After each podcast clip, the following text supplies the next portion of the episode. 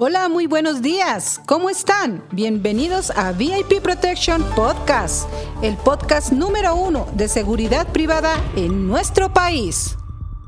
¿Qué tal? Muy buenos días. Te saluda detrás de sus micrófonos Víctor Aguirre. Buenos días, su amigo Eduardo Zárate. Miguel Ángel Iglesias. Y por este lado, José Leonardo Romero. Y en el aire... No, perdón, pero no circulamos el día de hoy. ¡Comenzamos! Ahora las efemérides.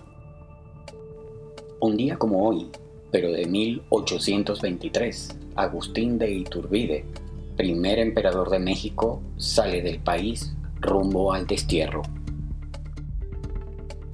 VIP Protection Radio.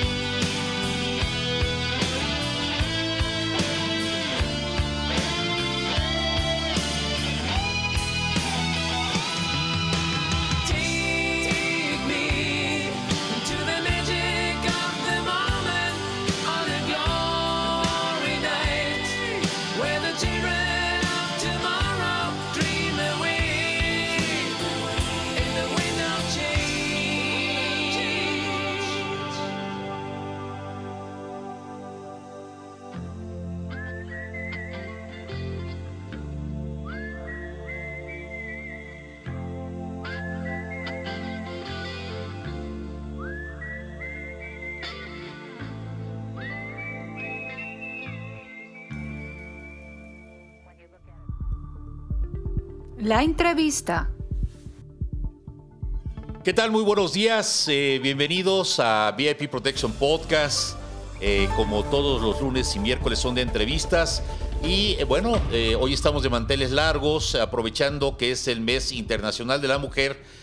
Nos está acompañando Gigi Agassini Telles, eh, quien eh, nos honra hoy con su presencia. Mi querida Gigi, bienvenida. Muchísimas gracias por estar aquí con nosotros, hombre. Muchas gracias a ti, Víctor, por la, por la invitación y bueno, pues a tu auditorio, por supuesto, también gracias por estar presentes, aunque sea de manera remota.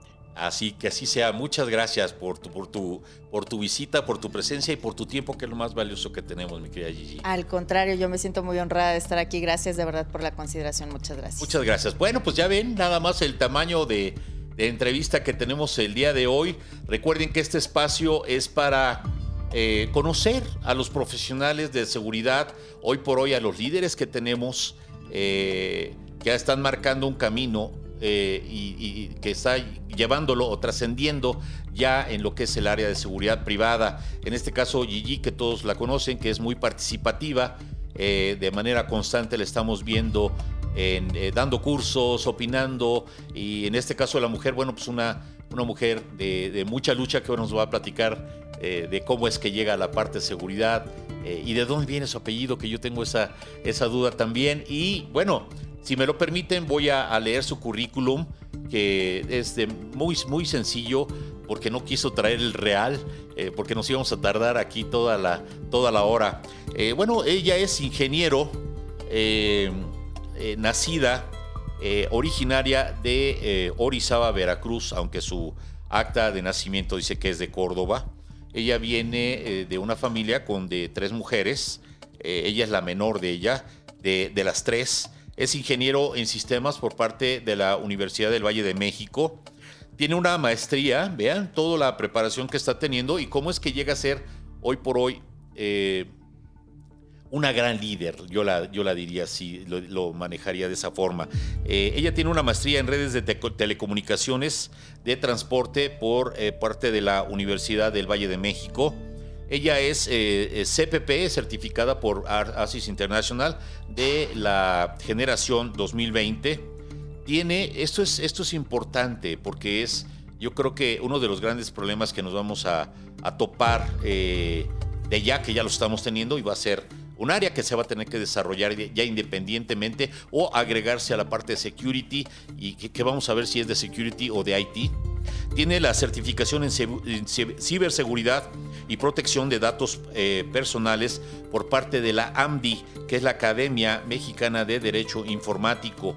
Eh, es eh, la primer eh, mujer o, el prim- la primer invitado que tiene este, esta especialidad o esta certificación de, las personas que han venido a, a visitarnos.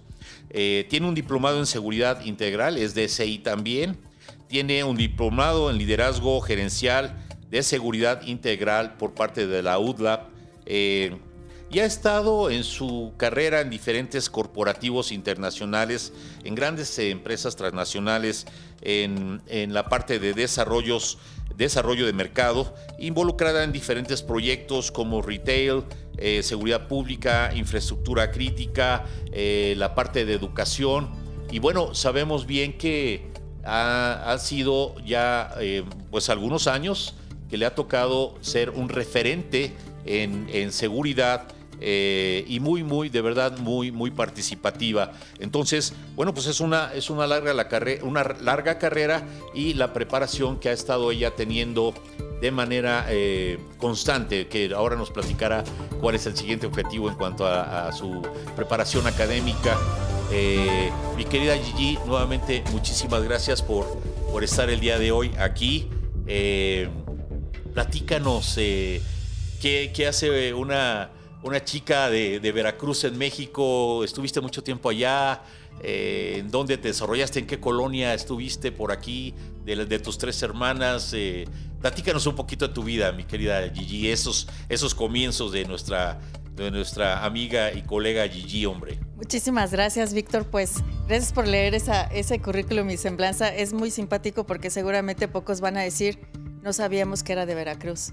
Y la verdad es que la fam- mi familia no es de Veracruz. Ok. O sea, llegué a Veracruz y nací ahí. Más bien no llegué, nací en Veracruz por coincidencia.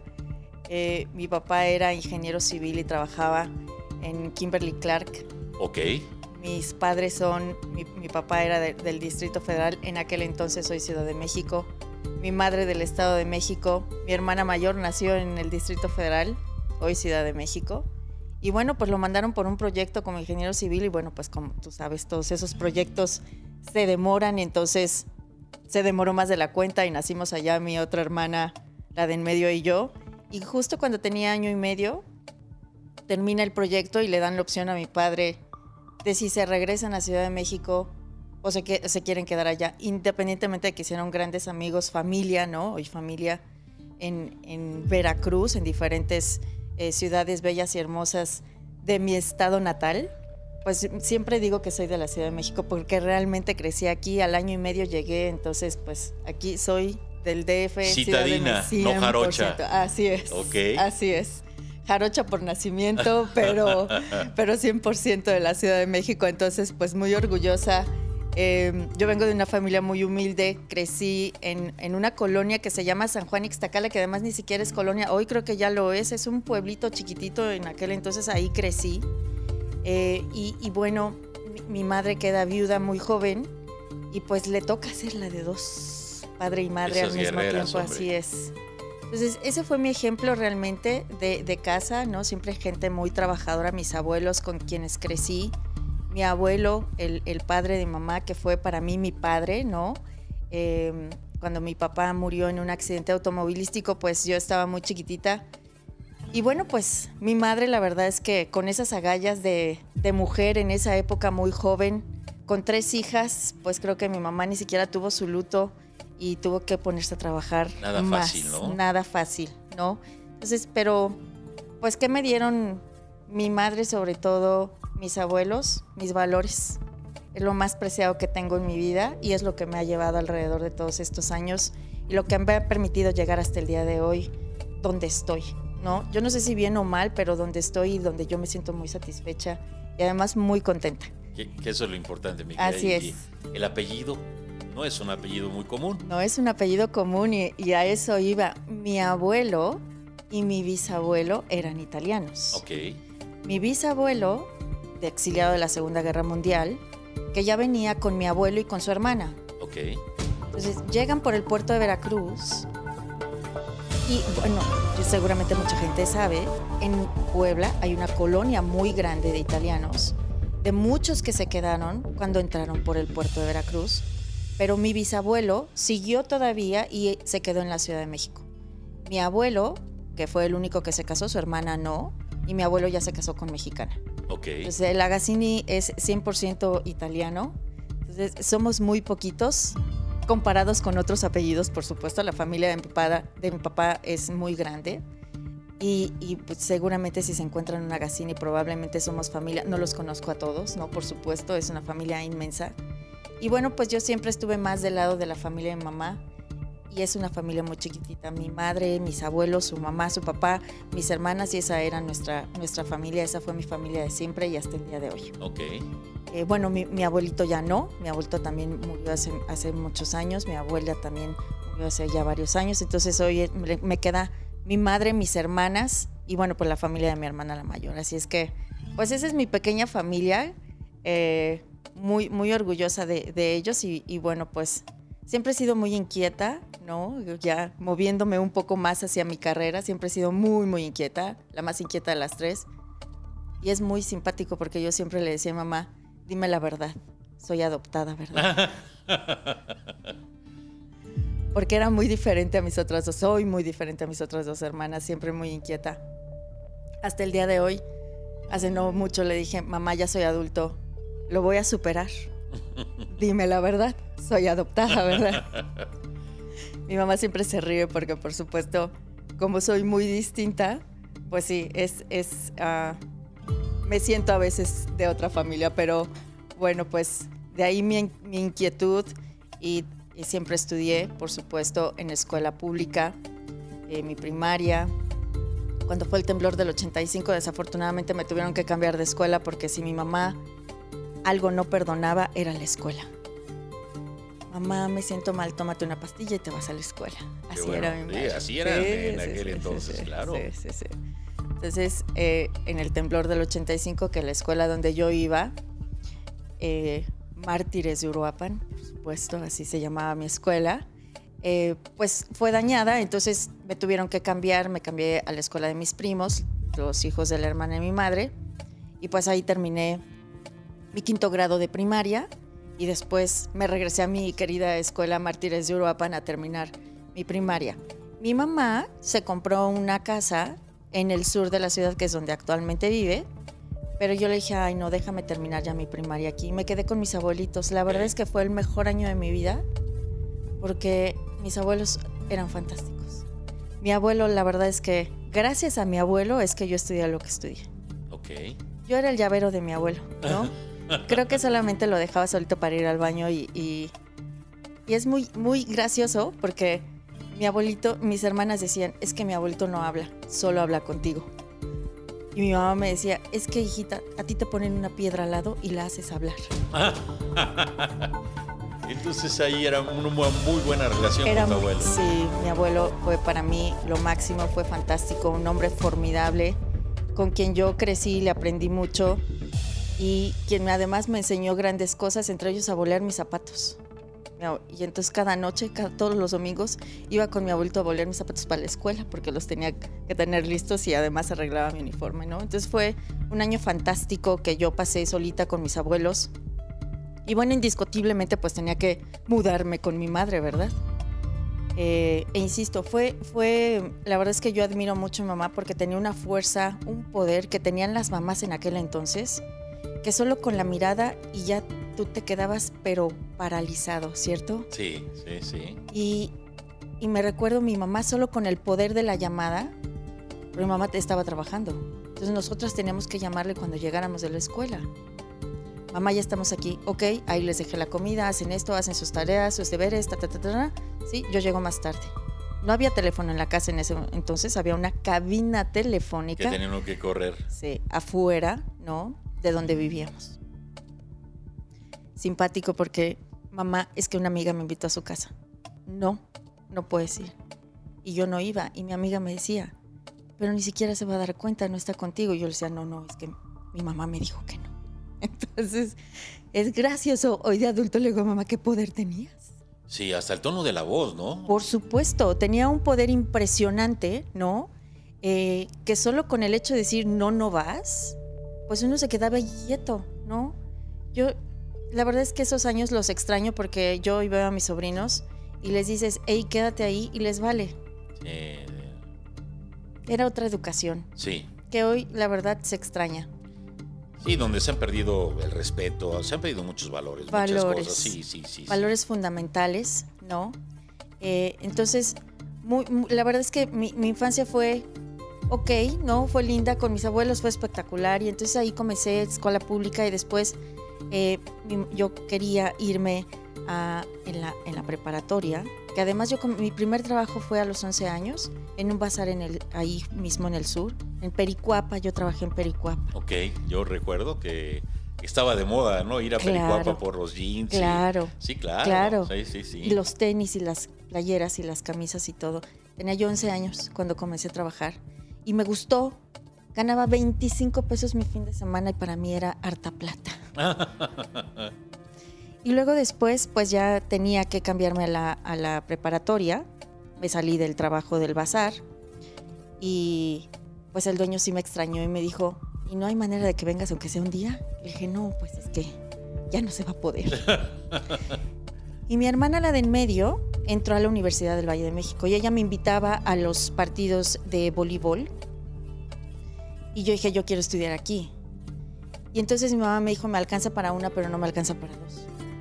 Y entonces uno es irresponsable cuando es joven y yo le dije, ¿cuánto te falta? Y yo creo que mi madre solo por responder me dijo la mitad.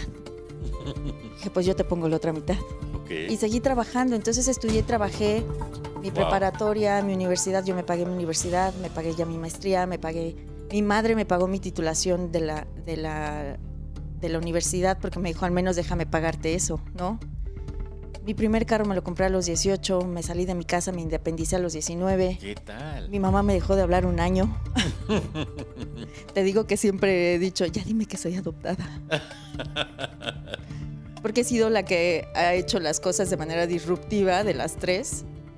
Eh, pero bueno, pues eso me ha llevado, ¿verdad?, a, forjarme otro carácter, ¿no? A, a saber, porque además eso, eso lo aprendí, que si yo quería algo, pues tenía que luchar para ello, tenía que trabajar muy duro, ¿no? Para poderlo conseguir.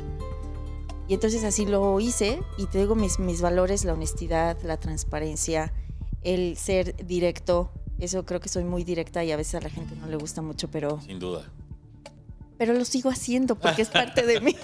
Dice, sí, a los que no les guste, qué pena. Bueno, pues lo lamento, me disculpo de verdad, pero pues eso sí, la verdad es que soy muy determinante. Creo que mi determinación ha sido un fuerte motor para mí de llevarme por todo este, este camino. Así es que eso te puedo contar en esta parte de, de mi, de mi infancia, de mi, ah, pues, em, edad adulta temprana y de cómo fui forjándome alrededor de, de la escuela y bueno, pues trabajé en, en empresas impresionantes, increíbles, cuando fue el punto com, cuando todo el mundo creyó que todos los sistemas se iban a acabar, cuando llegáramos al 2000. Es cierto. En Navidad estaba cuidando servidores con mi jefe, entonces no pasó nada, No, ¿no? pasó nada. Pero la pasamos bien. entonces sí, eso, la, la verdad es que siempre había estado del lado de operaciones. Trabajé en una empresa de telecomunicaciones ah, satelitales, muy interesante, aprendí muchísimo ahí. Trabajé en gobernación, fui una de las pioneras de la CURP, lo puedo decir con mucho orgullo. Eh, y bueno, pues ahí, insisto, comencé a trabajar a los 11 años y de ahí no paré hasta ahora. Y yo creo que el punto, el hecho que eh, en la primaria te hayas separado de tu familia, eso ya hablaba de una, independe- una independencia eh, que se veía venir, ¿no? Y que lo hiciste a muy temprana edad. La verdad es que hoy veo a las jóvenes, a los 18, 19, están Ay, perdidos, o sea, en el jueguito. Digo, con todo respeto, hay excepciones, pero como los grandes líderes que tenemos hoy, mi querida Gigi, todos han comenzado como tú y yo, ¿eh? O sea, eh, Inquietos. Sí, y- pero ¿sabes qué? Que la necesidad te hace ser inquieto, la necesidad. En el caso, en mi caso, somos cuatro hijos. Eh, mi padre se separa de mi madre y se separa así de que ahí nos vemos. Y eh, tuvimos que empezar a trabajar. Yo tuve mi primer trabajo de bolero en Morelos porque mis abuelos vivían en Cuautla. Entonces, pues yo tenía que llevar, me regalaron un, este, un cajoncito de bolear. Mi abuelo Que me además compró- son carísimos. De, esos de madera Sí, sí, que tenían su puertita y la grasa del oso. este, Así la tenía mi abuelo también. ¿Ves? Eh, y ya llevamos los dos pesitos, los tres pesitos. Mi hermano mayor trabajando. Lo que sí, mis hermanas siempre, siempre mi madre las, las dejaba. Pero decían, ustedes son los hombres de la casa, tienen que salir. Entonces, pues de ahí para lo que quieras, de en blanco, en aurrera, de cerillito, en taller de frenos. Yo te sé bajar de, de un tráiler eh, todo lo que es el sistema. Eh, pues, ¿qué no hice? Hasta que entré al ejército ya fue que me medio me enderecé y que me separé también de la familia, pero eh, todos, todos tenemos esa necesidad, Así te es. hace llevar a, a- a- a que, a- bueno, te enseña el respeto, los principios que tiene la familia. Yo no me acuerdo que yo le hablara este fin de semana, perdón, discúlpenme, este fin de semana estábamos en un centro comercial con mi esposa, Maggie, que la saludo con mucho gusto, love you, eh, y veo a un niño hablándole de una manera a su mamá, eh, un niño de 11 años, gordito, perdón, una persona llenita, niño, eh, gritándole, es que te dije que ahí estaban y eran esos tenis. Dije, oye, amigo, tranquilo, ¿eh? Porque yo soy policía, te puedo llevar. Porque sí, digo, oye, la señora no le decía nada. Y yo me acuerdo, como tú lo decías, mi madre era con la mirada, Sí. ya te decía todo, o con el tono. Yo, mi nombre es Víctor Hugo. Entonces, mi, mi familia me conocen como Hugo. Pero cuando mi mamá decía Víctor Hugo, yo decía, híjole. Híjole, claro. ¿Y ahora qué hice, no? Entonces, yo creo que son cosas que, que nos marcaron y que la necesidad te lleva a, a ser, a ser responsable de, de toda esta parte. A mí me da mucho gusto, la verdad, cuando y admiro, de verdad ahora te admiro más, Gracias. porque esos principios no cualquiera los tiene. Y eso, eso es lo bonito de esta, de esta parte de, de entrevistas, porque te juro que yo cuando, eh, cuando conocía amigos, colegas, yo decía, no, pues él es junior, a él se lo pusieron. Cuando me entero aquí que no, que empezaron Claro. de obreros, decías, ok, entonces se les admira más, ¿no? Entonces, esos principios siempre marcan hoy por hoy a los grandes líderes que estamos, estamos teniendo y que sin duda tú eres una gran referente, mi querida Gigi Muchas gracias, Víctor. eh, de, a- de aplaudirse tu independencia a los 18, 19 años. Entonces, eh, hay mucho más que nos tienes que contar, mi querida Gigi. Y pues vean, a ver, ¿quién se imaginaba a Gigi a los 6 años ya con sus abuelitos? Eh, los abuelos que son siempre buenos padres. A mí también fue mi caso con mi abuelito, que era eh, una persona muy amorosa, pero también él era peluquero, mi abuelo. Este, de hecho, yo me paraba en los sábados y domingos en la peluquería. Se terminaban de, de- de- de- de cortarles el cabello y yo llegaba a quitarles el cabello. Ay, qué simpático. Sí, y me daban mi peso, entonces ya me la ganaba, pero ahí tenía que estar sentado, pero bien sentado. Y ya como a las 3 me daba mi, mi abuelo un refresco, decía, ah, ya me voy a tomar mi refresco. Ese, esa era tu, tu recompensa, ¿no? Era tu salario, sí, claro. Sí, de verdad, Claro, y, de verdad me sabía el refresco. E incluso me salía y estaban primos y porque no eran no eran todos los que les gustaba trabajar. Me salía y veían mi refresco y me decían, "Dame." Le dije, "No, no, no, no." Y les decía, "Cállense porque están, estoy trabajando." Pero Sí, bueno, claro. buenas historias, ¿no? Buenas historias, Muy buenos buenas principios. historias. Eh, le decía yo a mi mujer, en aquel entonces era, éramos felices y no sabíamos que éramos felices. Así es. La verdad. Sabes que yo siempre he dicho, si alguien nos dijera de niños lo que es ser adulto, uno disfrutaría más la infancia. Sí, hombre. ¿Verdad? Sí, sí, sí. a Es mí- adulto tantos años que... Sí, sí, que digan, oye, vas a tener que trabajar toda tu vida. Y dices, si ya lo menos, ¿no? Sí, exacto. Pues señores, eh, se nos acaba el tiempo de esta primera parte. Los vamos a, a poner un poco de música ochentera. Y regresamos pronto. Si vas manejando, si nos vas escuchando por Spotify, maneja con precaución. Recuerda que si te llegan a provocar, ignóralos. No sabemos si la gente viene armada y no generemos nuestros propios riesgos. Maneja con cuidado. Regresamos en tres minutos. Muchas gracias. VIP Protection Radio.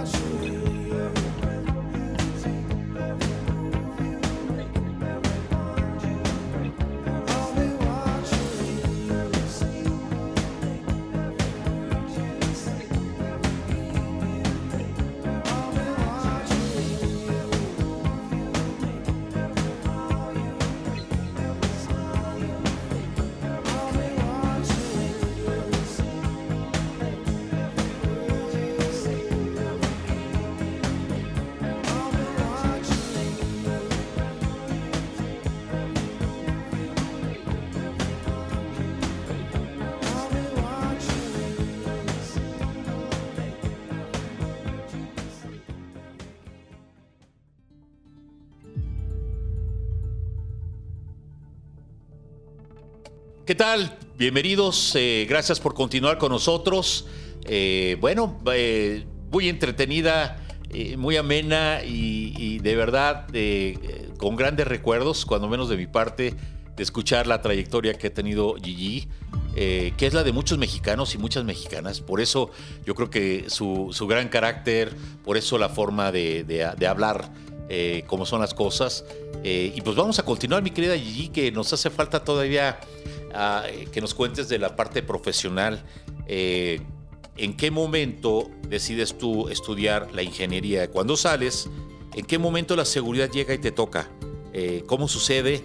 Eh, ¿qué, pasó por tu mente, para ti, para tu familia, en ese momento que te dijeron, oye, pero ¿cómo que seguridad? Este, ¿Pasó o no sucedió eso, mi querida Gigi? Fíjate que no sucedió, fue muy gracioso porque yo sabía desde niña que yo quería estudiar computadoras. Ok. Y eso fue por mi abuelo, ¿no?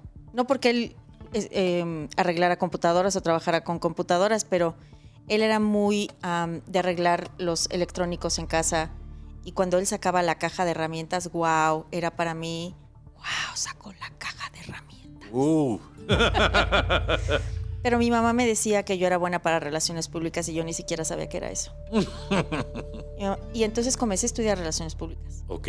Pero la única materia de relaciones públicas que llevaba saqué cero. Y lo digo con mucho orgullo hoy. Van a decir, ¿cómo cero? Cero, ¿Cómo cero, cero? cero. Mi maestra en ese entonces me dijo, necesitamos hablar. Le dije, sí, yo creo que sí. me dijo, es que sacaste cero. Wow. Le dije, es que ni siquiera sé de qué se trata. Pero es la única de tu carrera. Pero es que no me gusta. Yo quiero estudiar ingeniería. Pues total me cambié. Y ahí es en donde comencé a divertirme de verdad. Yo me fui a otro país y después regresé a México. Me fui muy jovencita, tendría yo como 21 o 22 años, ya ni me acuerdo, pero regresé pues con necesidad, ¿verdad? Tenía que trabajar.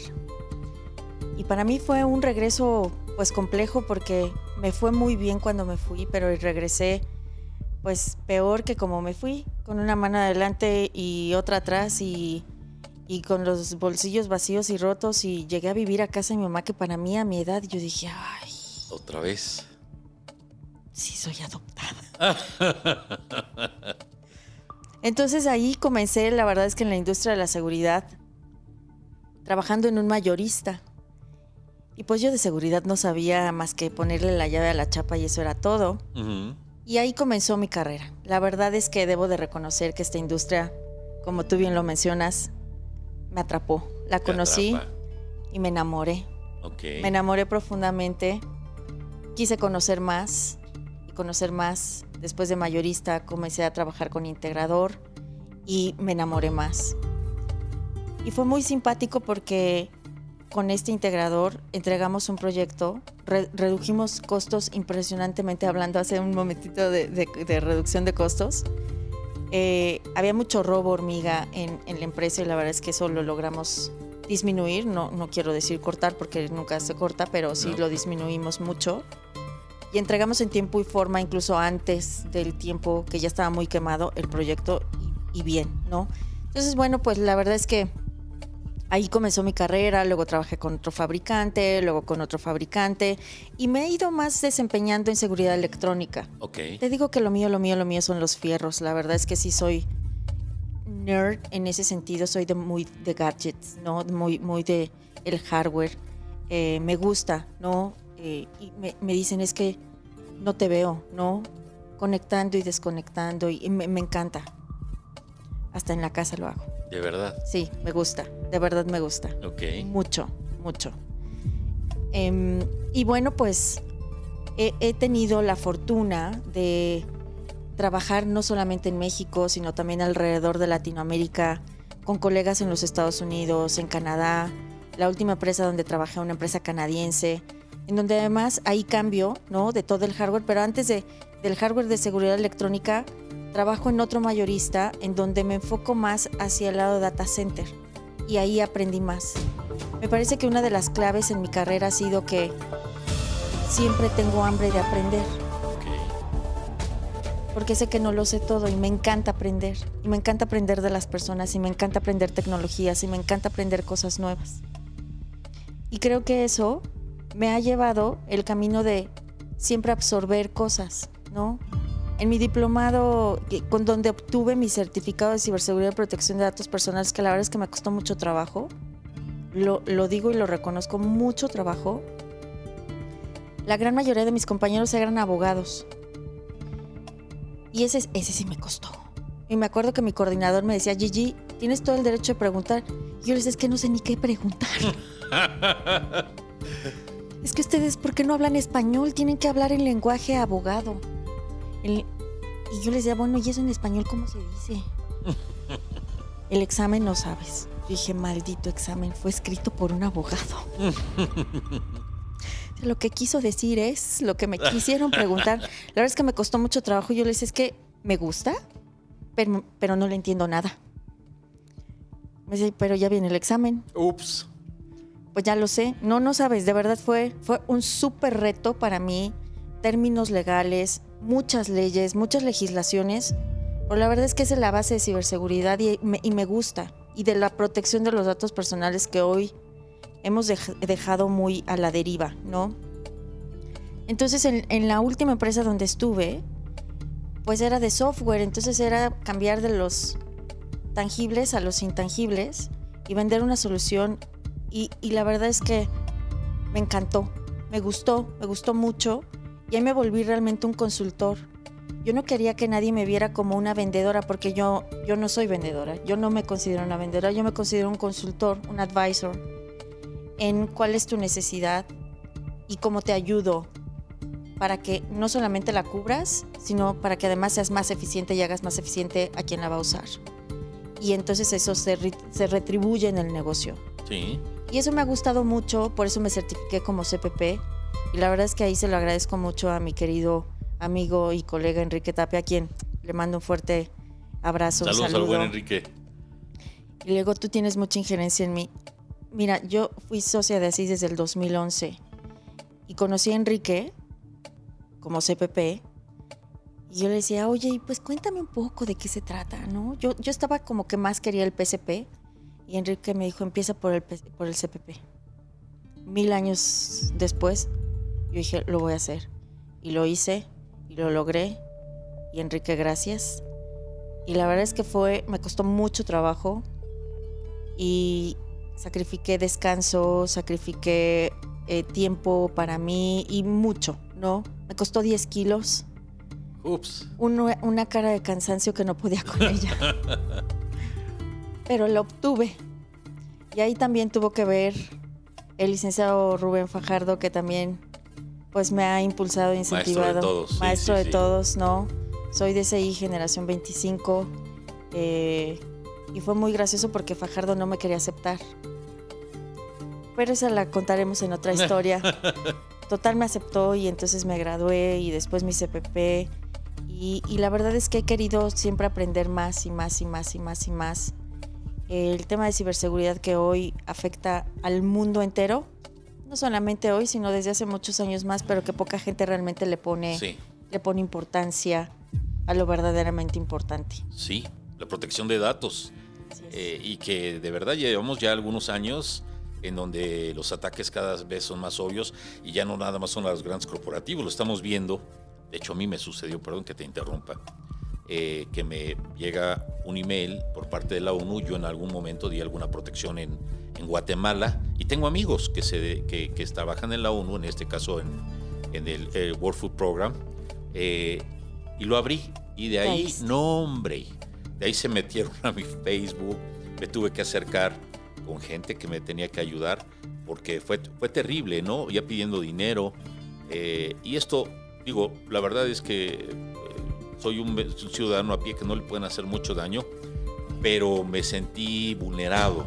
Dije, pues si yo soy de seguridad, ¿cómo pude haber, cómo pude haber abierto yo eso? Y dices, no, ¿sabes qué? Eh, tienes que aprender más de eso, ¿no? Siempre, siempre hay una, eh, algo que aprender y más en esta materia que es, yo creo que de los delitos presentes y de corto, mediano y largo plazo que vamos a tener que ya establecer estrategias de prevención y de reacción corporativas para poder poderlo llevar, ¿no? Porque uno dice, oye, los bancos, los gobiernos invierten miles, millones de dólares en, en, en, eh, en tratar de protegerse y ellos los vulneran. Nosotros, pues no, no la tenemos tan, tan, tan fácil, ¿no? Oye, una pregunta, me voy a regresar un poquito. ¿Quién es de Claro. tu generación de CPP? Pues mira, de, de hecho está Guadalupe Sánchez Y con ella me, me fui a presentar el examen. Luego te compartiré una foto con, con mi querida Lupi CPP y las dos pasamos el examen. Ok, felices. Sí, claro, sí, por supuesto. Estaba Hermelindo también, estaba em, Alex Rojo también estuvo Mm. en, en la clase. Eh, pues varios colegas ahorita y me disculpo porque no me acuerdo de Ya todos. fue pero virtual, ¿verdad? ¿O todavía te tocó presencial? no, todavía me tocó presencial. De hecho, fue la última presencial porque nosotras presentamos el examen en marzo 2020. O Ujú. sea, todavía concluimos en el 2019 el curso con, con el licenciado Fajardo y, y todavía fue presencial. Eh, ¿De plano 8 kilos? 10. No me entraba nada, Víctor, De plano. pero me certifiqué. Qué bueno, muchas felicidades, muchas felicidades. Y de- ya después de ahí dijiste, va, te abrió, te abrió las expectativas que se tiene de seguridad del CPP. Te voy a decir que me cambió el concepto de seguridad. Muy fuerte, ¿no? Todas las materias que abarca el CPP, muy interesantes y, y bueno, em, yo estudié para el PCI, no lo pasé eh, y la verdad es que ahí me di cuenta con el PCI que es muy técnico, ¿no? Muchas personas dicen que es el, ay, es el examen sencillo del, de, de Asís, la verdad es que no. Em, me parece que no hay ningún examen sencillo, todo requiere preparación Sí. y requiere compromiso, ¿no? Y, y- y requiere para los que no somos abogados como que un doble esfuerzo, por lo que te mencionaba de mi otra certificación de ciberseguridad. Los que no somos abogados, no es imposible, pero sí hay que ponerle como que un doble esfuerzo y más sobre todo porque está basado en las leyes estadounidenses y canadienses. Y tendemos a pensar en mexicano, pues claro, ¿no? Em, entonces voy, a volver a estudiar mi PCI, por supuesto. Eh, quiero certificarme como PCI. Entonces todas estas materias de CPP me abrieron un panorama, un, un concepto de seguridad 360, ¿no? En donde no solamente es seguridad electrónica, no solamente es protección ejecutiva, no solamente es investigaciones, no solamente es, Seguridad física. claro, contratación de las personas, ¿no? Lo que estábamos hablando hace un momento, es decir, abarca tantas materias y hoy ciberseguridad y que la verdad es que si no estamos hablando de ciberseguridad y mira, lo, que contaste es, es un claro ejemplo de que hasta el mejor cazador se le va la liebre, ¿cierto? Y que no estamos, estamos tan en el día a día que no nos percatamos de esas cosas que nos pasan a todos, ¿no? Hubo por ahí, seguramente te, te recordarás, como un boom de que todos se les hackearon el WhatsApp. Pues dejen de abrir cosas que no, que no deben de abrir y es que los MS que es el famoso smishing, ¿no? Cuando recibes un, un mensaje SMS y lo abres y el link y, y, y coincide, Co- así como a ti te coincidió con la ONU, coincide que con la cuenta, que con el carrier, que lo que sea, pero hay que tener cuidado y no abrir todo, ¿no? Yo la verdad es que en eso sí me volví muy desconfiada. Ya aprendí la lección. Sí, hay que ser cuidadoso, sí. Y lo que tú dices, yo soy un, un ciudadano a pie, pero tienes una identidad. Imagínate que alguien usurpa tu identidad y entonces te va y te embarca y te hace. sucede, ¿eh? Por supuesto. Y sucede, sucede. más seguido de lo que la gente, de lo que la gente cree. Entonces la verdad es que esta industria, ves, uno habla y se mete y me apasiona. La verdad es que me encanta y quiero aprender más y más. De hecho, voy a tener un diplomado eh, en ciberseguridad también, eh, que abarca varios, eh, entre protección de datos personales, entre gestión de, em, de ciberseguridad y governance y, otra materia también. Ese, ese diplomado lo voy a comenzar el próximo mes, Dios mediante. Em, y, y además quiero tener una certificación a nivel con reconocimiento internacional de ciberseguridad como gestionador de ciberseguridad que también abarca muchas materias. Ese es mi plan, ¿verdad? Pero ahora hay que ahora hay que ponerse a estudiar y, y a trabajar. Y bueno, pues ahora innovando también con, con mi propia empresa como consultora independiente. Me parece que todos estos años en esta industria me ha llevado a mirar varios huecos que tenemos como profesionales de la seguridad y lo hablábamos hace un momento y me parece que el punto clave son los planes de seguridad. Sin duda. Los planes de seguridad son tradicionales. Hasta que me pasa, entonces hago, ¿no? Y reacciono. Y lo hablamos hace rato, el costo de la prevención siempre será menor que el de la reacción. Siempre, siempre. Entonces esa modernización de los planes de seguridad y, y hacia allá va mi consultoría, ¿no? ¿Cómo te ayudo a aplicar, que además es una metodología internacional, el ESRM, como profesional de la seguridad en el negocio en el que estás? En donde, y, es, y, y suena que, ah, pues suena muy fácil que la, la seguridad es transversal hacia todas las áreas del negocio, pero esa es la parte difícil de mirar y de hacer mirar internamente el negocio. Sí. Que seguridad abarca todas. Y que hoy ciberseguridad y seguridad física son uno. No pueden ir aparte. Pero no puede ser la, la única persona. Es decir, tenemos que hablar con los de TI. Ese es el punto que te voy a invitar porque vamos a tener una eh, va- vamos a tener una buena discusión. Porque mira, eh, el, el security, oye, safety, security eh, y el área de IT.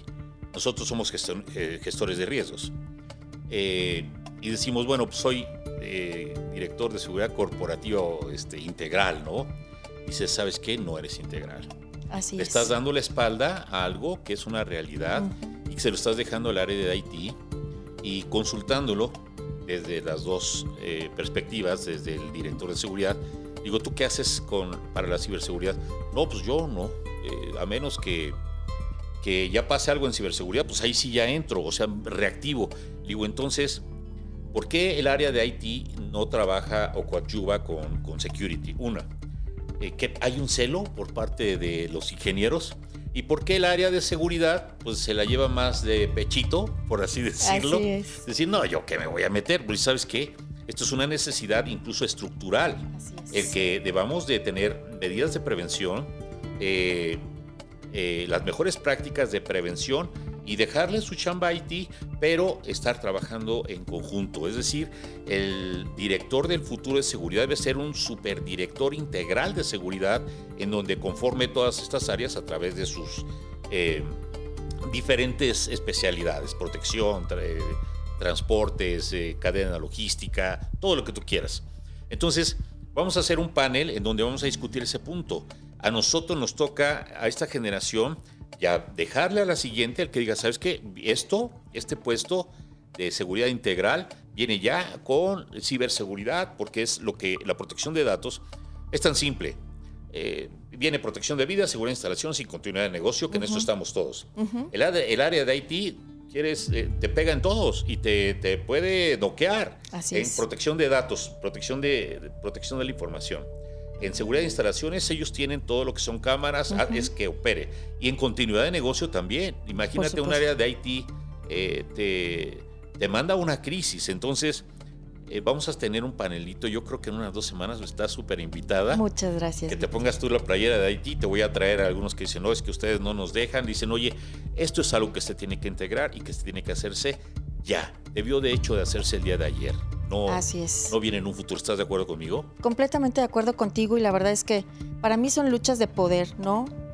Como, como en el oeste, a ver quién saca la pistola más grande. Y la verdad es que no es así, porque seguridad es, eh, estás cuidando personas, ¿no? Incluso en la protección de datos personales, no estás cuidando ceros y unos.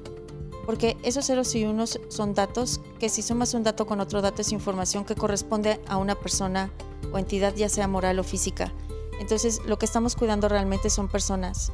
Y ciberseguridad también va transversal a seguridad ejecutiva, a protección ejecutiva, ¿no? Es hoy los, todos los vehículos que tienen computadoras. Entonces, es muy fácil y, por ahí he mostrado varios, varios videos en algunos webinars que he impartido de lo fácil que es hackear un vehículo. Entonces, si alguien quiere realmente, ¿no? Hacerle daño al principal, pues hay que tener cuidado. Ya no te vas con el eh, con la parte de escoltas y no, ¿sabes qué? Me voy por la parte de tecnología. Así es. Y hasta por su eh, eh, por su wifi de su casa voy a Así entrar. es. Eh, incluso a las áreas de IT. Este, por ahí voy a vulnerar porque tienen todos los datos, eh, toda la información, o incluso puedo hacer que se caigan. Bueno, en la guerra, con, bueno, ahora con la ocupación que está haciendo Rusia Así es. o la invasión, lo primero que hicieron fue a través de las redes eh, desmontar toda la red de comunicación con los ucranianos. ¿Y cómo le llamas a eso? Es una ciberguerra, Así es. ¿no? Entonces no solamente es la guerra que vive el- en un país con otro país y que está afectando mucho a las personas de manera física, sino también es en la parte digital, hay una ciberguerra que la gente, yo no sé si no la ve o no la quiere ver, No la quiere ver. pero existe, ¿no? Hay, ah, mi querido amigo Alberto Friedman ha, ha compartido varios eh, artículos muy interesantes que hablan de esto. Saludos a mi querido Beto. Sí, un gran amigo y colega, y además un, un experto en la materia. Eh, ha compartido de verdad datos bien interesantes, artículos muy, muy interesantes que hablan de esto, ¿no? ¿Cuál ha sido la afectación? Y entonces yo le dejaría en la mesa a tu, a tu público. ¿Está en tu plan de seguridad hoy la afectación que va a tener, no lo que está pasando actualmente, porque estamos ahora y deberías de estar ya listo, ¿no? Para lo que está pasando ahora, tanto en los suministros, ¿verdad? Que estamos sufriendo eh, con el alza de gasolina, etcétera, y, que, y el faltante que puede llegar a existir, y el tema de, de ciberseguridad, sino más bien, ya viste la consecuencia, porque esto no va a parar. Este señor es- está obsesionado con sí o sí eh, ir por Ucrania, pero ¿cuál, ¿cuál es lo que puede detonar? Y entonces la pregunta es, ¿estás preparado para lo de después? O sea, ¿lo estás viendo y estás listo para la continuidad de negocio? tanto en suministro, pero también hablando en tecnología? Sí. Ahí les dejo la pregunta. Pero estamos hablando de una realidad, por si tú sigues durmiendo eh, y cobrando, decir, oye, soy security, ¿qué estoy haciendo para esta parte de ciberseguridad? ¿Tomar mis webinars? No. ¿Qué acciones estás tomando? ¿Y cuándo, señor director de este corporativo, cuándo va usted a decir, tenemos que reestructurar lo que es safety, security y ahora cómo voy a unir con IT, con IT y de qué forma voy a coadyuvar. Esa va a ser una muy buena mesa de diálogo que vamos a tener, Por supuesto. eh, que está súper invitada mi querida Gigi. Muchas gracias, Eh, Víctor. Nos hace falta algunos puntos. Mira, eso es bien apasionante y lo transmites, te felicito, de verdad. Gracias. Eh, ahora que es el, el mes internacional de la mujer, ¿cómo te tocó a ti desde que comienzas hasta el día de hoy? ¿Fue fácil o fue cómo fue este camino contigo en un México? En un México en donde yo creo que hay grandes avances en cuanto a la participación de la mujer en el área de seguridad. eh, vamos a pasitos, ¿eh? Y yo estaba en los sábados del capitán y decían, oye, pues es que nada más estamos tantas mujeres, realmente no estamos tan unidas.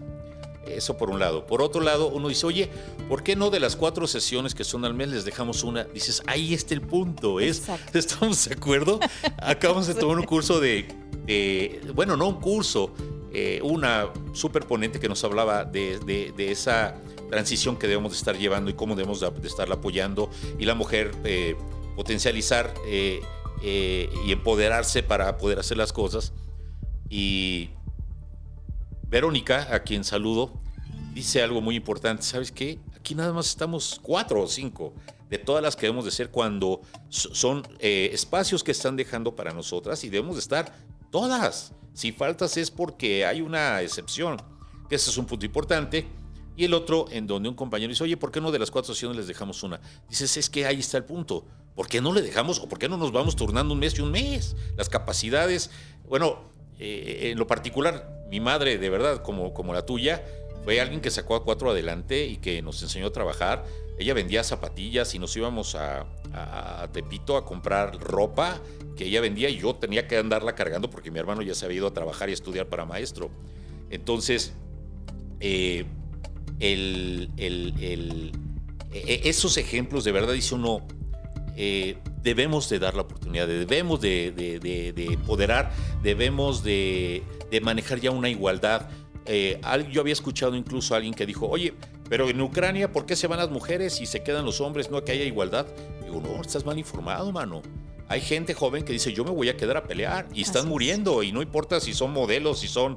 Esas son las que más, las que más suenan. Yo tengo una colega que es capitán piloto aviador, de hecho fue mi instructor, eh, que es ucraniana. Ella está ahorita en Polonia y fue por su mamá que, que está, pues tú sabes cómo está la situación. Así es. Entonces, siempre va la tendencia a querer hacer menos cuando la mujer es extraordinaria, tiene incluso eh, el poder de concebir, ¿no? De, generar vida, que el hombre no lo tiene, que, es, uno del otro. Pero la verdad es que en mi, en mi propia experiencia, las mujeres, incluso en protección ejecutiva, cuando, cuando entrenamos y que llevan mujeres, yo les digo, ya sepárense, porque dices, bueno, es, es la parte de acondicionamiento físico. Dice, no, déjenos, pues somos iguales. Y de verdad, yo me quito el sombrero. Para ustedes, todas las que están en el sector, ya no voy a soltar el micrófono. ¿Cómo fue para ti, mi querida Gigi? ¿Fue fácil? Eh, eh, ¿cómo, ¿Cómo sucede esto? Mira, no, no lo fue y, y la verdad es que me topé con muchas experiencias, algunas muy desagradables, ¿no? Otras que hoy cuento con, con- con mucha risa, eh, porque además hablas con, y lo digo con mucho respeto, con, con militares y, y coroneles y, dices, y, ay, y entonces es así como que, ¿y usted qué me va a venir a? Y, y lo entiendo, o es parte de la, formación. Si hubiera sido fácil, pues, pues probablemente no estaría aquí, me hubiera dedicado a otra cosa. No, fue y ha sido y sigue siendo un camino complejo. Y me ha tocado ah, pues hacer un doble esfuerzo, a veces triple o a veces cuádruple, para profesionalizarme. Creo que esa ha sido mi clave. La profesionalización, el poder hablar el mismo lenguaje, el poder comprender también las necesidades de con quien voy a estar sentándome y hablando. Y además, insisto, tener esta visión eh, de 360, ¿no? no solamente en temas de seguridad, sino también en temas de riesgos y de lo que están enfrentando cada uno de los negocios en sus diferentes perspectivas, porque además puede ser el mismo negocio, pero no está en la misma ciudad. Entonces, geopolíticamente, geográficamente están en diferentes puntos y eso también hace retos distintos, ¿no? Entonces, es educarte y, estar ahí. No, no, ha sido, no ha sido fácil. Yo de verdad que veo con mucho gusto mujeres en el ejército, mujeres en la policía, mujeres en muchos lados y la verdad es que yo las admiro. Em, mu- mujeres en, en- como guardias de seguridad y hacen un trabajo extraordinario donde vivo. Hay, hay bastantes mujeres haciendo un trabajo de verdad increíble. Digo, wow, la verdad es que pocos o varios tuvimos la oportunidad de cuando la pandemia irnos a casa y ellos estaban ahí, ¿no? Eh, Al pie del cañón. Así es, y eso lo, lo admiro y, y lo aplaudo. Mujeres, que yo sé que no es seguridad, pero mujeres también en muchos lugares, ¿no? De, en, en la limpieza, en, es decir, hoy la mujer se ha incursionado más y yo les diría, y la verdad es que aquí traigo a la mesa el mensaje tan bonito que dio María Teresa Septién este fin de semana en la ceremonia de la entrega de los 100 más influyentes en seguridad privada. Y, leí un artículo que me tomé el atrevimiento de compartirlo con, con Maritere, que habla precisamente de esto, ¿no? El impulso no, no debe ser solamente de las mujeres. El impulso debe de ser desde las empresas y no por cumplir una cuota de, ah, pues es tanto de hombres y tanto de mujeres, no, sino realmente, y, y yo le he dicho, si tú quieres encontrar al profesional ideal, tienes que abrir tu espectro para buscar, ¿no? No solamente puedes buscar en un género, abre tu espectro y entonces encontrarás al profesional que tú quieres. Esta industria ha generado y ha forjado tanto hombres como mujeres profesionales y muy valiosos, pero desde la empresa, desde las redes sociales. Hay un estudio ahí bien interesante que eh, te voy a compartir además el artículo que es hecho en España. Las redes sociales, y, lo menciono y voy a mencionar solamente dos porque sé que estamos contra el tiempo. La palabra sexy aparece el 98% más con mujeres que con hombres. En, en los 360 de mujeres y de hombres en, en redes sociales, los estudios que hicieron, ¿no? El lenguaje que se usa con mujeres es más infantil que con los hombres.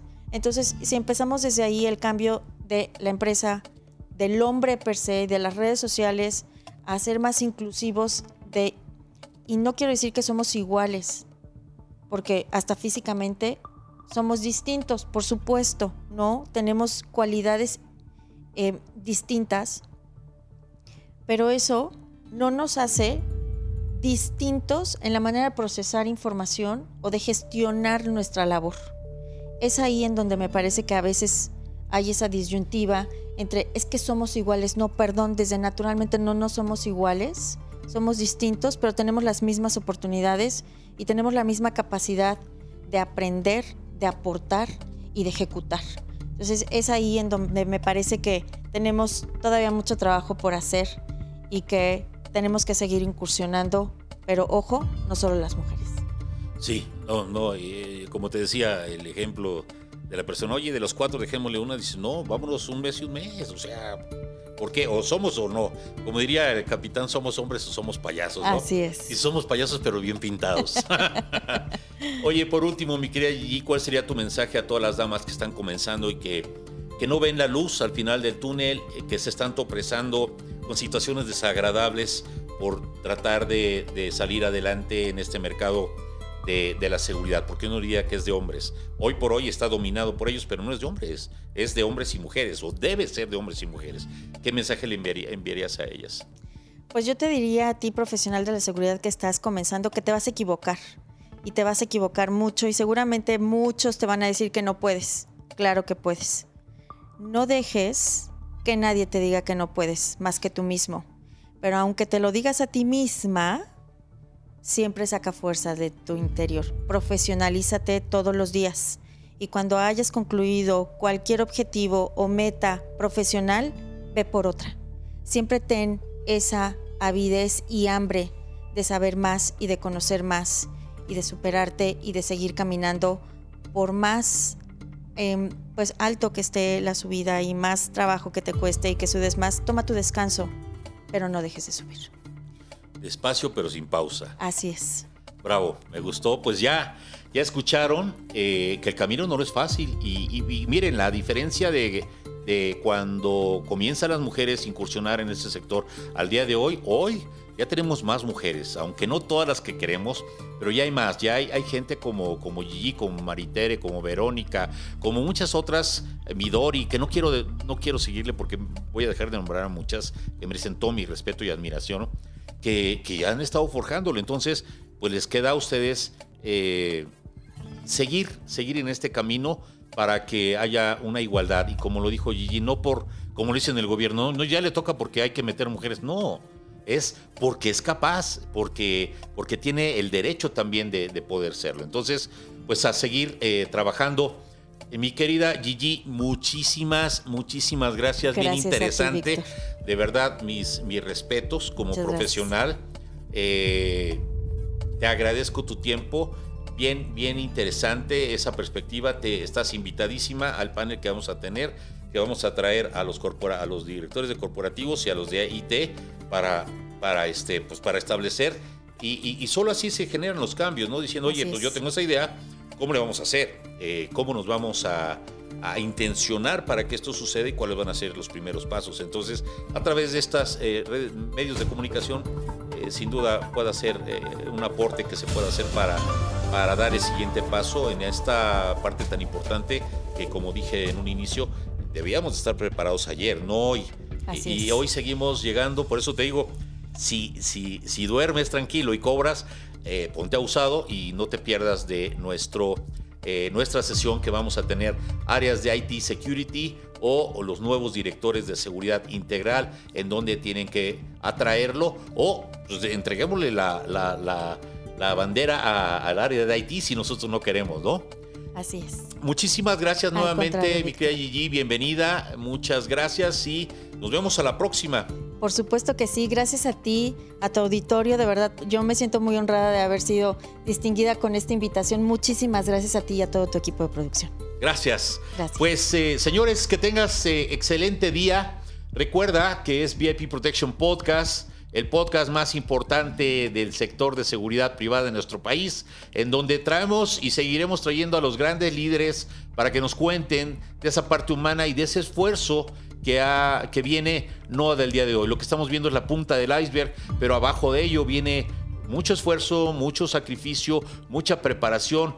Eh, entonces, por aquí nos estaremos viendo. Recuerda que es lunes y miércoles de entrevista. Eh, nos puedes escuchar por Spotify, que es un playlist en donde en la mañana puedes encenderlo y te vamos a decir el estado del tiempo, quién nos circula, efemérides, vamos a ver las mañaneras, te vamos a poner música, vamos a ver cápsulas de, de ciberseguridad, eh, vamos a escuchar cápsulas de autoprotección. Eh, interesante, una hora y media en lo que te levantas y llegas a tu trabajo, nosotros te vamos a acompañar.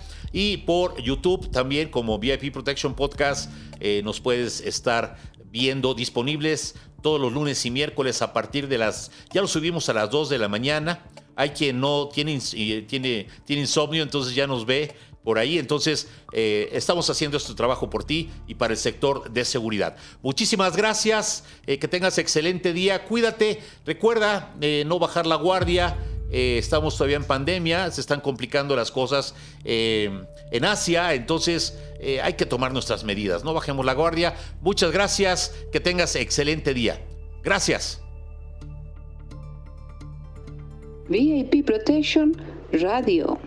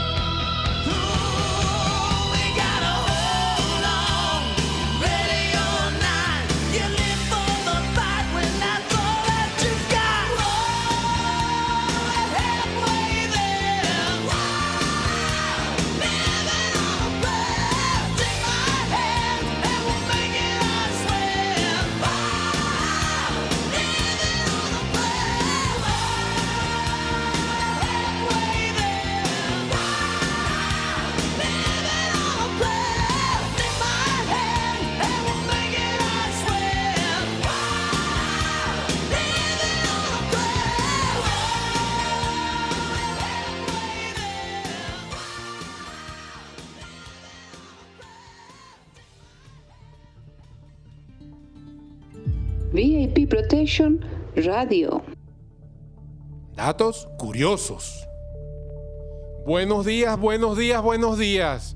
Bueno, y este buenos días tiene que ser con un café. Y les quiero decir algo sobre el café. Solo inhalar el aroma del café puede revertir los efectos que el estrés y la privación del sueño tienen en el cuerpo humano. Así que tómese su cafecito para estar tranquilos. Gracias. VIP Protection Radio.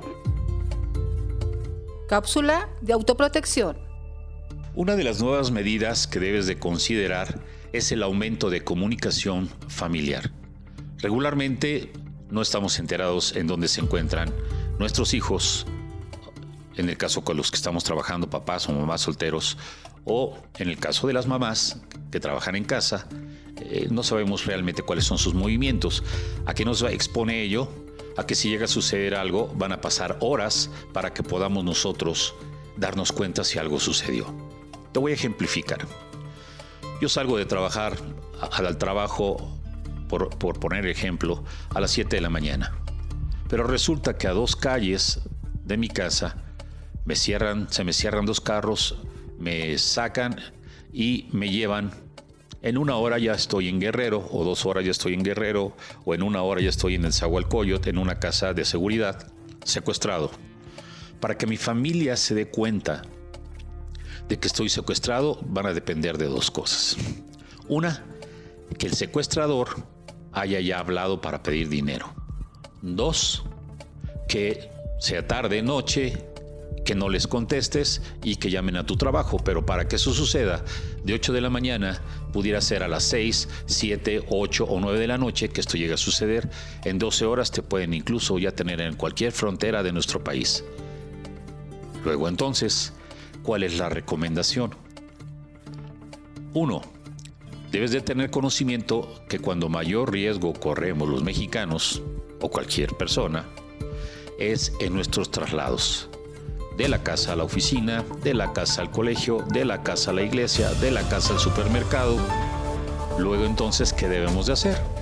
Yo que te sugiero, conforma un grupo de WhatsApp familiar. ¿Qué vamos a hacer ahí?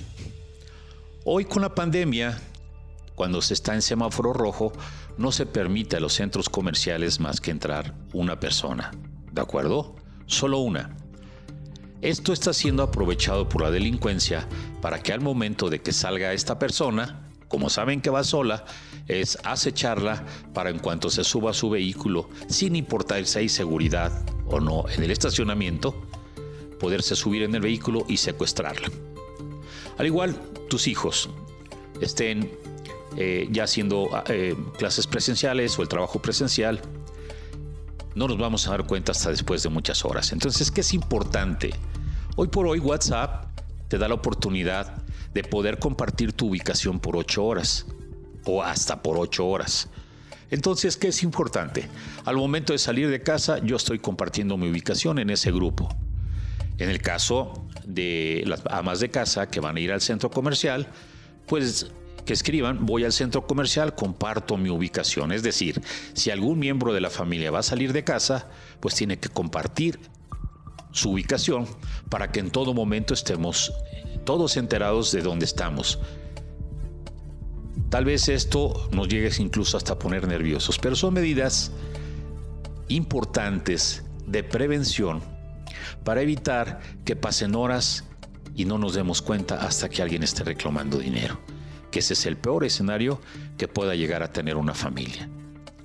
Entonces, es importante que te sientes con tu familia y le digas, ¿saben qué? Acabo de conformar un grupo eh, de WhatsApp solo para nosotros. No lo vamos a hacer con otras familias. Te lo sugiero porque muchas veces en el caso de delitos de acto impacto como es el secuestro, familiares o empleados son los que llegan a participar porque saben a qué hora, tus horarios eh, y tus movimientos que haces durante el día. Entonces te sugiero que sea únicamente tu familia y decirles la política es cada que alguien vaya a salir de casa tiene que avisarnos a dónde va y compartir eh, la ubicación, ya sea por una hora, ya sea por dos horas o por ocho horas en vivo, que es importante.